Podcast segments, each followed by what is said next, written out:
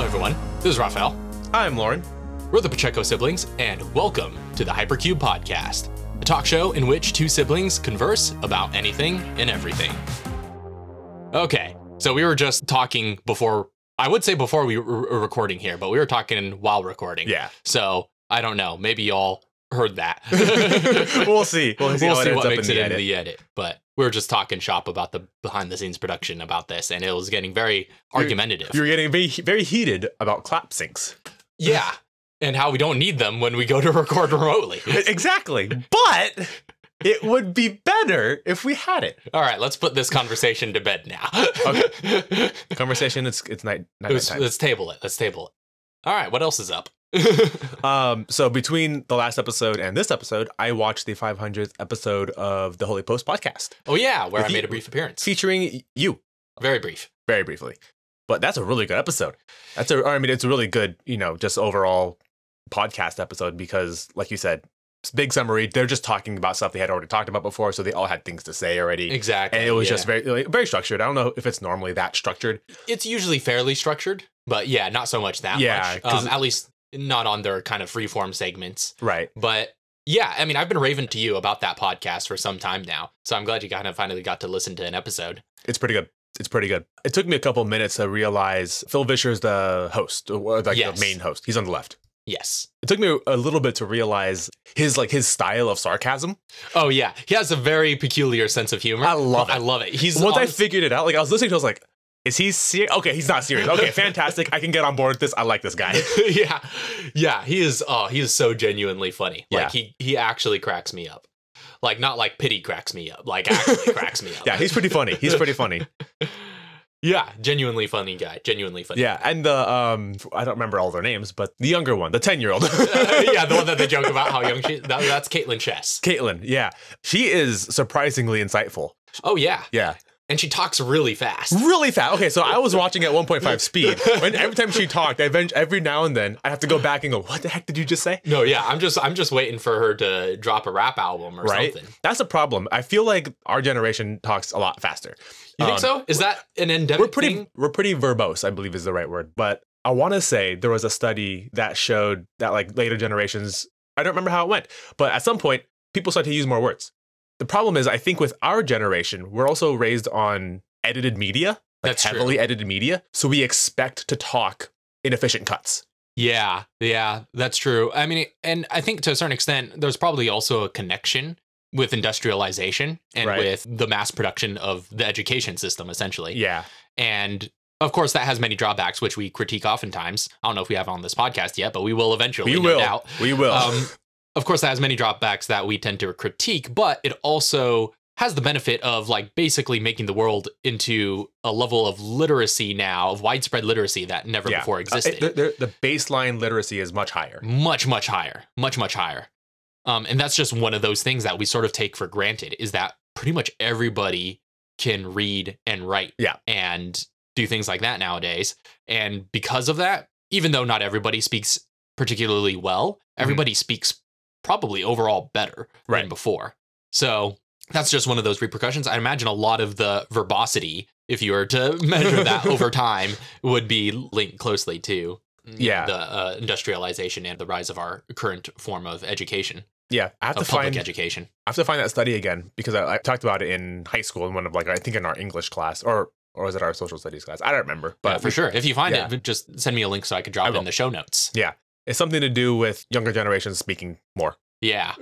Well, Caitlin Chess certainly speaks more. yeah, and, oh, and the other thing on top of that is I can't say anything about her, but I watch everything at at least 1.5 speed. So now in my head, that's how people talk. And that's Yeah. how I expect myself to talk as well, which is a problem because I am also a recovered stutterer. So I trip myself up sometimes going like, oh, good. Slow down. You don't need to talk at 1.5 speed in real life.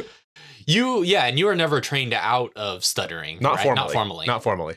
I basically, well, just like with everything else in my life, it was something that I taught myself just because I realized it was a deficiency that I had. it was and- literally an impediment. It was literally an impediment of the speech variety. And I taught myself how to control the. It's a weird tick. I don't know how to explain what that feels like if you've never had a tick before, but being caught in a stutter is a very interesting sensation to be physically unable to say the word that you want to say. Mm, yeah, yeah, I'd imagine. But yeah, I, I eventually just learned to, I, I guess, kind of through meditation, uh, how to train myself and train the nerves that result in speaking to not hiccup and get caught. Right. Yeah, that's very interesting because I know. Yeah, I know a lot of people who are stutterers get. Uh, there's there are like programs and Yeah. what have you for formal training to unlearn your stutter essentially. Yeah. And that's very fascinating. And I know a lot of people who, for example, go into the performing arts find that performance is something that like eliminates their stutter. And It- that's kind yes. of the beginning of their journey So of training it out. Yeah, so part of the, from what I learned in the process of recovering from stuttering and in just learning what a stutter is, a lot of the reasons a stutter happens is because your brain is trying to catch up with the physical action of speaking. So if you're speaking from script and all the words are already planned ahead of you, it's a lot easier to just say the words Yeah. as opposed Well- to trying to come up with the words on the spot. And that activates an entirely different part of your brain. Yeah. R- Reading aloud versus speaking extemporaneously. Yeah. It activates entirely different neural pathways, evidently. It's, yeah, it, ma- it would make sense that that's a completely different beast. And it's weird because when you're physically doing that action, they don't feel very different, you know, Yeah. physically, but mentally, cognitively, they're very different. Our brain treats them differently the having to form new words versus reading words that have been Yeah. written, which is fascinating because I mean, I guess that's the thing with public speaking or oration or just speaking generally, right? You l- hear some people who, and this is one of those little things about acting where like everybody likes to belittle acting. It's just like, oh, Right. it's so easy. Anybody could do it. You're just, you're just reading aloud. Yeah, well, But it's just like- what are you doing? Just memorizing scripts. Yeah. You hear the That's difference all you're doing. between like a trained and untrained person. Yeah. Uh, doing line reading and it's like night and day because just doing a raw line reading naturally quote unquote Right. is just Without so sound- weird yeah. sounding Without sounding like you're reading. Well, that's the that's the big problem. with, Like you- like so many people just sound like they're reading a script if they just give their raw natural reading. It's like that takes that takes training to be able to make that sound natural. Yeah, that's one of the big problems with taking this back to RPGs. GMs who read from like the Like pre-prepared, pre-scripted, yeah. yeah, the, the pre-prepared like descriptor boxes. A lot of the times it goes from like, and then you do all this stuff, and now I'm reading a thing to you, and it's very different, and it pulls you out of the situation a little bit. Right. Yeah. And it's like it's very it, for some of those it GMs, can be very jarring. it can be very jarring. Where it's like, oh, okay, now we just have to wait for them to finish reading the text. Mm. now here's the thing. I'm a big fan of using pre-written descriptions in Yeah. cinematics. But I you're would also hope- like, an I would hope orator. I'm a good enough actor that it, Yeah. it doesn't take you out too much. Yeah, but yeah, that's the thing. You're a decent orator, so you know the techniques to be able to make that sound natural. That's and true, Like, yeah. I, I, half the time, I I, do can't do tell until we're already in that it's a pre-written Yeah. description.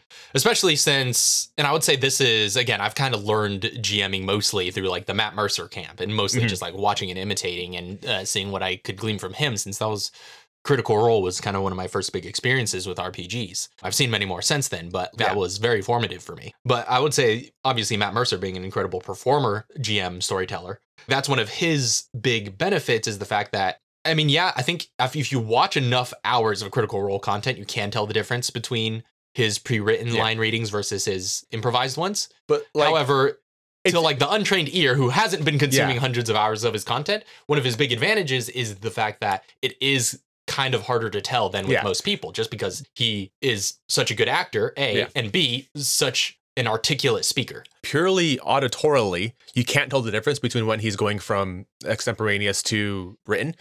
But the only way I can tell is when suddenly he uses a lot bigger words more often. Yeah, that's true. And it's just like, okay, those are like, you did not come up with that on the spot. That's how I know you're reading. but if you just listen to him, all of his speech sounds yeah, it's all ele- performed. Yeah. Yeah. And which is, of course, part of being a, a good voice actor. Like all of his improvised and written stuff all sound the same kind of performed. Yeah, exactly. So yeah, I've kind of fallen into that tradition a bit of Yeah. y- switching back and forth between eloquent improvised and written pre-written descriptors and I do a lot more pre-written dialogue as well. I've found I've really enjoyed that for certain scenarios, Right. specifically for s- like I said, I like to create cinematics Yeah. within my games. Yeah. So I, I love doing that, and it's been it's been interesting, sort of finding my voice as a GM over the years Mhm. through resin roleplay, most of all. But I really feel like I'm kind of in a point now, which is why I can't wait to start running stuff again, where I found a little bit more of my voice and how I uniquely tell stories within the medium. So kind of starting hitting the ground running with a new campaign with my own style At the start. at the start. Yeah. Yeah. There's been will be interesting, but I guess has been interesting because I did that with Pentax, which is our home game, Right. um, that And- nobody and the- has seen. The And- first game of uh, the first session for that was fantastic. oh, was it? It, it's well, it feels like going into Resident Roleplay Arc Six was definitely, without a doubt, the best arc in the show, and also like more than half of the show apparently. yeah, it's more than half of the the total episodes. But like the first episode of that home game felt like one of those episodes, but at level one. Yeah, at the start. yeah, yeah, and everybody. We always talk about that as a group that like the manifold arc was everybody's favorite arc of Resident Roleplay. yeah. bar none. And I think, yeah, that was really just the point where not only had I solidified what my voice was, but it was also a story that had been planned for a long time Mhm. because it was kind of the arc that was I'd been shooting for from the very Right. beginning. And we started And- with like everybody getting on the same page. Yes, we did a lot of onboarding work to make sure everybody was aware, okay, this is the style and direction it's going to be going Mhm. in. And then I started basically implementing all the lessons that I learned over the course of that campaign into that singular story Yeah. arc. I have more It's- notes about how we constructed that story arc in different individual video on my personal channel, which you should probably go watch. I'll put that in the show notes as well. I think it's a retrospect on a three-year campaign, something to that effect. Something like that. Um, yeah, I'll link it in the show. like notes. lessons learned from a three year campaign or something. Yes, I believe that's what it was. Yeah. Yeah, where I go into a lot of detail of behind the scenes of Yeah. creating that. That is also a just good video. If you're looking into GMing long term campaign, that's just a good video. Learn from other GM's mistakes and lessons. That way you don't have to go through a three year campaign to get to the end or to get to being as good as having run a three year campaign. Oh yeah. If that makes any sense.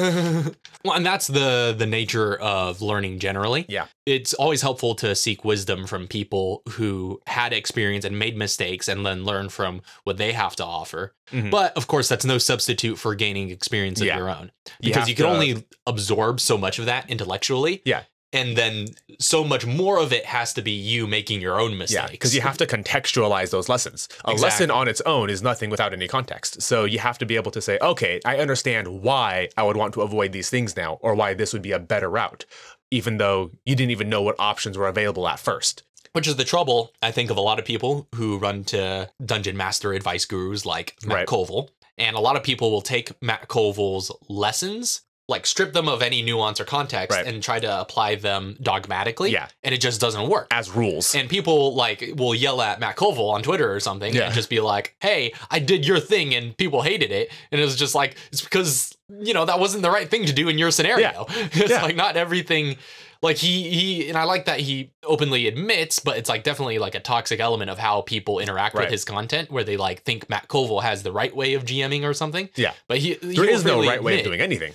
Yeah, that's just like these are all contextual lessons, And right? It's like also- not all of it is going to be the right thing to do all the time. Yeah. And also, when it comes to GMing, having ideas is not the same as being a good GM. You can absorb a ton of ideas. And it's like, oh, these are all great. I want to implement all these into a campaign. But if you implemented every single idea you have for a game into one campaign, that's a terrible campaign Oh, yeah, because it would a just be mess. conflicting and it would be, there would be no consistency. It's exercising restraint, right? You Yeah. have to know when to use what tools. And having ideas, just i- in general, having a ton of ideas is not a replacement for being a good GM. Yeah, and that's the creative process generally, I think, is learning creative restraint. Right. There are so many things that you need to limit and there's so many things that you could put in. And it's the limitations that really define what your art is going to be. In the absence of limitation, who was it who said that absence of limitations is the enemy of creativity? Ah, yeah, somebody said that. Somebody said that, but it's 100% true. Right. You need limitations creatively because if you have no moderation of what you're putting in, then you're just going to create some sort of a mess. You need a focus, you need a theme, you need principles to guide every individual piece that you're working on, whatever it may be. Yeah. So that it has its own identity. Right. And you can't just throw everything you have at it and there's hope something else comes out of it. You have to start at the beginning with a clear and concise idea of where you want to take it. And then, of course, after that point, it can start to develop its own identity, but you have to start with something. If you start with nothing, it will be a conglomeration of half baked ideas. Yeah, just everything all at once, Everything all at once, everywhere. which is not good. No. Can't just throw i- you know, throw everything you know into a hopper and expect good art to come out of it. Okay. How so- did we get it? How did we end up on RPGs? I don't know. We always eventually end up on RPGs. Usually. I think that's kind of the thing. We're also I don't know, compulsive game designers and character creators. And like, inevitably, we will end up talking shop for tabletop RPG Yeah. design at some point, or character ideas, or what have you, or campaign ideas. So, always an inevitability. I was talking a little bit after I go to a local D and D game every Wednesday. Yeah, at a comic Uh, after, shop. Yeah, at the comic shop, and I run one of the tables. Recently, I started running one of the tables, and after that game, we were talking about like games you want to play, and I, I brought up Avatar, Oh, Avatar Legends. and I was like, man, I really want to play that, but there's so many other things I also want to play. and then on the way home, I came up with an idea for a game. Wait, And, like that's just the kind of thing that happens. You talk about it, and then eventually, like you know what. for an Avatar game or for? for an avatar campaign, oh, uh, okay. like I, I started formulating some hooks and stuff within the setting to okay, I think I can I think I can get this to work. yeah, And I'm like, I don't I don't even know what I'm gonna play Avatar. Why is this happening to me? I have Yeah, man. I have more pressing games that are happening like literally today. I'm gonna be running a game. And I and I don't have anything for it. That's not true. I'm running a I'm running an old one shot that I run. Are you Oh, doing the before. labyrinth again? I'm not doing the labyrinth. I already ran the labyrinth for this group. Oh, all right. no, I'm doing a Has already been different through the labyrinth. yeah, they already went through the labyrinth. No, I'm running a different one shot. Uh, you were also in this one shot. It was the bad one. One of the ba- the bad ones. I s- I had several bad early one shots. I'm fixing it. Ah, Take the general idea of it and go game design yeah. because I did not do that the first time. We do still need to run Avatar for our group, though. I do. We need to stream that at one point. So the Avatar Legends RPG is pretty cool, but it. So we kickstarted that one, Right. It- well, it's now one of the highest funded kickstarters by the time it closed Oh, of all time. But yeah, I, I managed to get in on the Kickstarter on that, Right. And so we have an early edition of the rule book as of this recording, so that's pretty cool. Now I think. Well, let's see when this comes out. This will be a few weeks time from the time of this recording. By the time you hear it, I don't know if the uh, official rule book will be available for purchase publicly by that time yeah. but we'll see. It's pretty neat being able to take a gander at it before everybody else does because Yeah. we definitely won't be able to learn it within the exclusivity period, I think, just because we're so darn busy. But you do, I, I have been pressing you to run an avatar game for us just because you know the most I love that out of the- setting. about that lore Yeah. between the two of us. I love that setting. Yeah, I've got I've got character ideas for sure. It would depend on what era we got to go with though. Mm-hmm. Yeah. Obviously, uh, the first thing that, that happens when you bring up running a new campaign, everyone's like, I want to be in it. And the kinds of, like, the way people interact with that setting in general are, are awesome. Yeah. Uh, because there's, there- there's so much. It's a very complete setting. And hearing different people uh, interact with it, like, obviously, outside of our friend group, like, I, I know all of our friends and I know kind of how they think and how they interact with fiction. So I can pretty much anything they say about, like, how they want to play, like, in, in the Avatar world, I can guess but new people talking about this thing that I'm very familiar with, I'm like, huh, you know, like that's not even a part of the the world that I really latched onto. That you just completely you're like, oh, I love this one specific bit, Yeah. and oh, just new people talking about things that I like. It was very fascinating. It was a very fascinating conversation after that game. We definitely stayed uh, way too long past closing, just Oh, yeah. talking about like Avatar and games and Magic the Gathering Yeah. but I really want to get a general like online table going for just people to drop in and be able to play one shots or things of any system at any time going at some point soon because I have way too many people wanting to play at my table. right. You're becoming a popular GM. It's I was gonna say it's not intentional, but it kind of was. I wish I was a popular GM. you are. But, like, like yeah, well, I'm not in demand. I was, I though. was I was gonna say nobody. Nobody wants me to GM for them. Like, well, it's because you already are. That's the problem. Like you've already established yourself as like our GM. Well, I mean, that's one group, though. Yeah. You know what I mean? Yeah. Like, uh, that's not that's not very widespread. Just because I I go to one other gaming group. You've got like several other.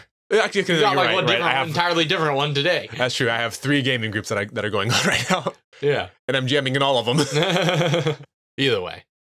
Oh yeah. So in the first episode Very first episode. of this podcast, you briefly discussed a hypothetical podcast Right. called Schrodinger's podcast. Yes. So I don't know if this counts as Schrodinger's podcast. You have Um, ideas. I was inspired by. I'll admit, I mostly ripped this off somebody else that I saw spitballing sci-fi ideas, Oh. and I was like, "That's fantastic. I like that idea." And then Schrodinger's podcast popped up, and I was like, "Ooh, that could apply." So this is an existential crisis in a can. Oh boy. One of my favorite kind of cans. Do So- you have to credit who you're stealing this idea from? I'm stealing this uh, unabashedly from Tom Scott's 14 science fiction stories in under six minutes, which are ideas that he has that are not substantial enough to be turned into an actual video. All right. Who's Tom Scott? Tom Scott, he is a, I want to say, a science presenter. I think just out of general science, he just does a lot of stuff. He does weird things. Um, he does. Have I seen his face? You probably have. I'm gonna show you a picture yeah, of his show face. me a picture of his face. Oh yeah, I know that guy. Yeah, yeah. he looks like a Tom Scott, he does look like a Tom. specifically a Tom Scott. He, a Tom Scott. He's one of those people who occupy that age range between like 20 and 40. yeah, between like twenty and sixty, maybe. So, at some point in the far distant future, a company is trying to start a podcast, but they don't know exactly what kind of podcast they want to do. So they have to create a kind of test group for, you know, podcasts. So like, okay, what's the best, most marketable podcast we can make, right? right, So what they do is they as you do simulate if you're a big corporation. as you do, because you can just like decide. yeah, focus Yes, groups, focus groups. This is uh, sufficiently far in the future that creating artificial intelligence is an option. no problem for them.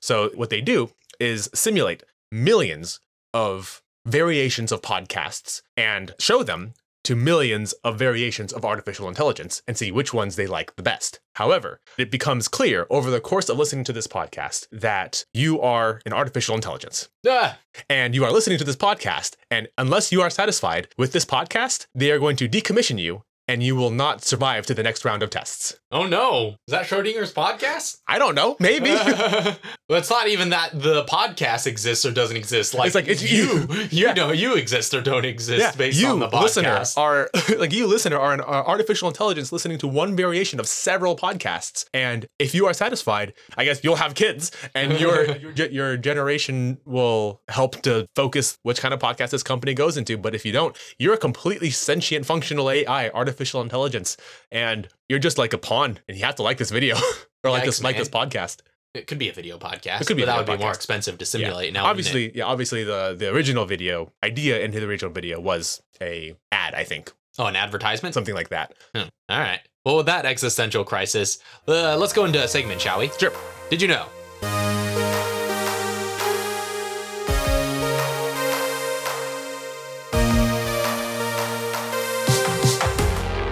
So, at some point recently, I got a humidifier. And That's it's been right. sitting in my room. And you saw it at one point and were like, what the heck is that? And I was like, it's a humidifier. That was basically the end of the conversation. But I pointed at a humidistat, which was a fantastic little analog device for measuring humidity in the air. So That was attached to the humidifier. Oh. it was not attached, it's a separate object. It was separate from the humidifier. yes. Okay. It's a tiny little plastic thing that just tells you what the humidity of the surrounding environment is. Rebuilding the scene in my head. Right. But you know how a thermometer measures ambient temperature, heat, without any electronics, right? Right, right. Well, I'm honestly not sure how the electronic ones work. That's actually- to that be kind fair. of that kind of blows my mind now that I'm thinking about Well, it. But I really- know how those ones that are filled with what is it? Uh, they used to be filled with mercury. They I used to think be built filled with something mercury. I else assume now. it's something not toxic now. Yeah, yeah, because I guess kids were putting it in their mouth or something. standards. But yeah, I, I get how those work just because that's just a pure chemical reaction. Right. So technically, the electronic ones are also that, but at a smaller scale, and then just they just read analog fluctuations as digital output Yeah, but how? with like wires and stuff. What conducts this thermal energy that's in the air that in such a way that it can be read? there- there's something that expands and contracts with heat, and there's a sensor on it that, uh, as it expands, it Ah. can detect the pressure of it expanding, or ju- like it's just its movement, and then translate that into uh, using math of how much energy it would require to, you know, expand or contract that object or that fluid or material, Okay, makes and then it sense. converts it into a number.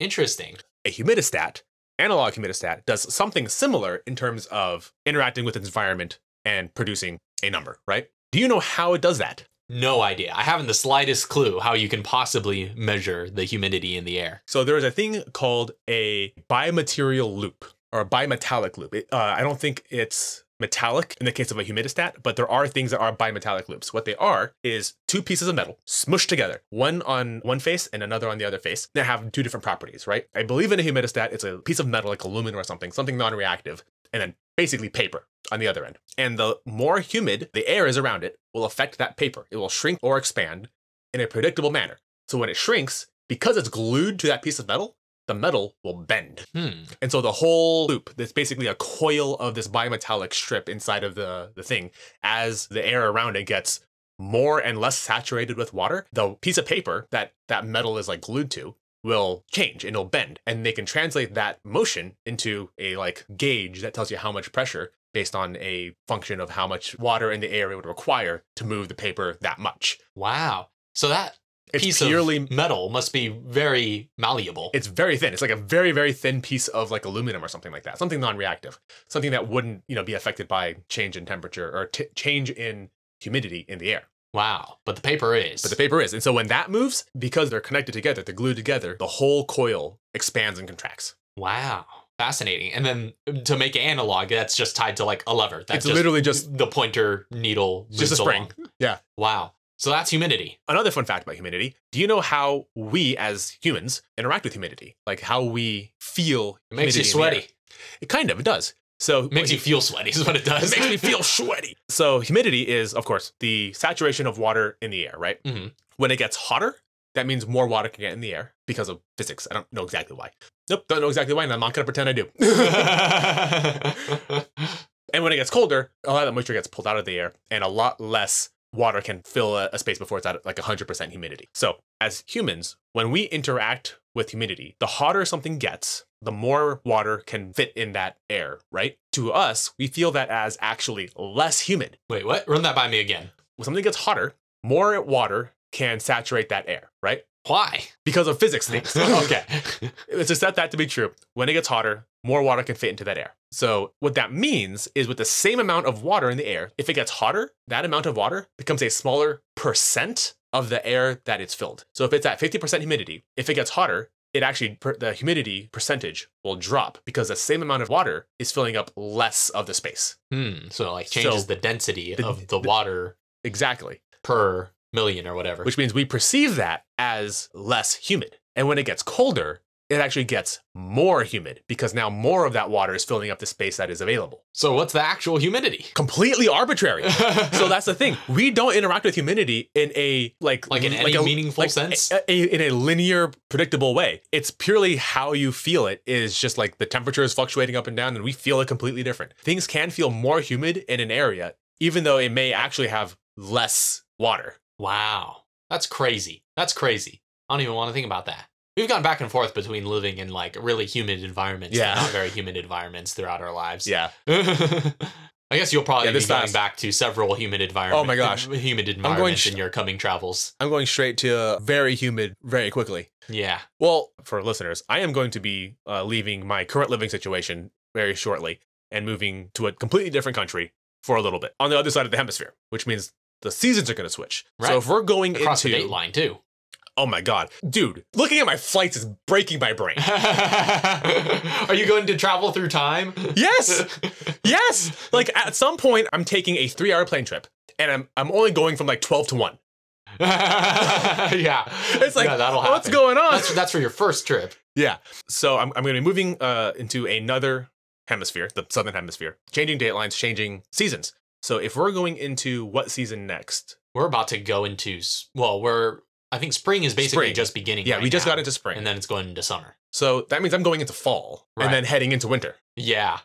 I just going I just got out of winter. You're going to get back to back winter. Man, I don't know if I like that or not. I like the cold. Well, you should like it. I, I'm gonna. You're gonna you're gonna get weathered and you're gonna like it. yeah, that's gonna be a fascinating experience. Well, you- again, you're gonna be in a number of different places, so I you'll am. get and then after that, you'll I'm get going a double whammy. I'm- of, uh, yeah, yeah, yeah. So you'll be going from like one-two punch. going into spring and summer to going into spring and summer where it actually feels like spring and summer yeah, to going into fall and winter all within a very short span of time. yeah. Well, it will basically be going into hard winter for the duration of your stay, I think. I think so. I'm not yeah, sure. Yeah, So this is gonna be it's gonna be the the gamut. Yeah. Well, anyway, I think that's the most we can say about that and humidity, uh, while not specifying anything Right. about Of where course, you're going. But, yeah, like once everything starts getting going, I can talk more openly about it. But Oh, no doubt you'll be sharing a lot of that stuff uh, course. on your various media feeds as well. I'm sure. follow me on my social medias. Oh, hey! Shout outs to social medias. We've never done that before. We have never done that. I don't If think you- we have ever, ever in the history of P Cubed attempted to plug any social media Hey, in any follow me on meaningful Twitter. capacity. Yeah, that's. I, I'm gonna. I'm going to start. Obviously, I want to start traveling. You More probably often. should. I don't know. Is that a good idea? I think it'll because we don't necessarily use our social medias for anything other than work. I don't know. We share some stuff. Some on stuff. there. Oh, Yeah, that's, like, okay, that's true. It's, More it's often. fun. Like, Yeah. well, but you- we don't engage with it very actively just Yeah. because, like, we have healthier relationships with our social Yeah. media than that. but when we do post, you know, it's always, I, I try to make sure at least, I It's don't know what news. your social media Yeah. habit is, habits are, I should say. But my social media habits are more so like, I like to tweet like event tweets. You know Exactly, what I like, mean? yeah, this I don't, is I don't, news. I don't This is want news. it to be of me. yeah, exactly. News of the me. I don't want it to be just willy nilly blogging tweets. Right. You know what I mean? It needs to be something meaningful and substantial Yeah. or promotional. Yeah, One or and- the other. yeah, I don't want to treat a public outlet like a journal because that's not what it's for. Exactly. And also, that's not healthy to yell into the void like that. Uh, your personal, very personal thoughts and opinions. Um, Yeah. that's something that should be because more that just makes internalized. everybody else that's we- reading it feel weird too. It is also true. Like it's it, it is literally of no benefit to anybody except yourself. Yeah. And like the fact that it's if you're putting yeah just that kind of stuff out there for a very public audience to Yeah. see that is a very well an, an inherently kind of self-centered approach i Yes. suppose But that is kind of where we're going in terms of That's true. People enjoy social media. being Okay, this is we're gonna get into a whole thing on social yeah, media yeah. if Let's, we don't stop. let's close the can of worms and wind this podcast to its close. I say. So, thank you very much again for potting with me. This was fun. I always have fun doing the Hypercube podcast. Hopefully, we could bring on some guests soon. that verb sounds very wrong. Potting. yeah, I got that from the Green Brothers. That's how they put it. Yeah. Um, but I mean, I'm sure there are other people that use that as a verb course. as well. But that's where I mostly know it from. potting. Potting. It's an Potting. activity. Just sounds too much like potty. They say that's what you call a uh, group of men in LA. A pod? A podcast. Oh. That's fair. Uh, Right, That's right. fair. You know, kind of like a Yeah. group of ravens and murdering have Yep. all these very same. Yeah, yeah. Anyway, so fair. uh, yeah, thank you all very much for listening. This has been the Hypercube podcast. This show is mixed and edited by Rafael Pacheco with original theme music by Mono Memory. Until next time, we'll see y'all later. God bless. Bye. I need to come up with something. I still haven't It's come up with getting anything. It's getting worse.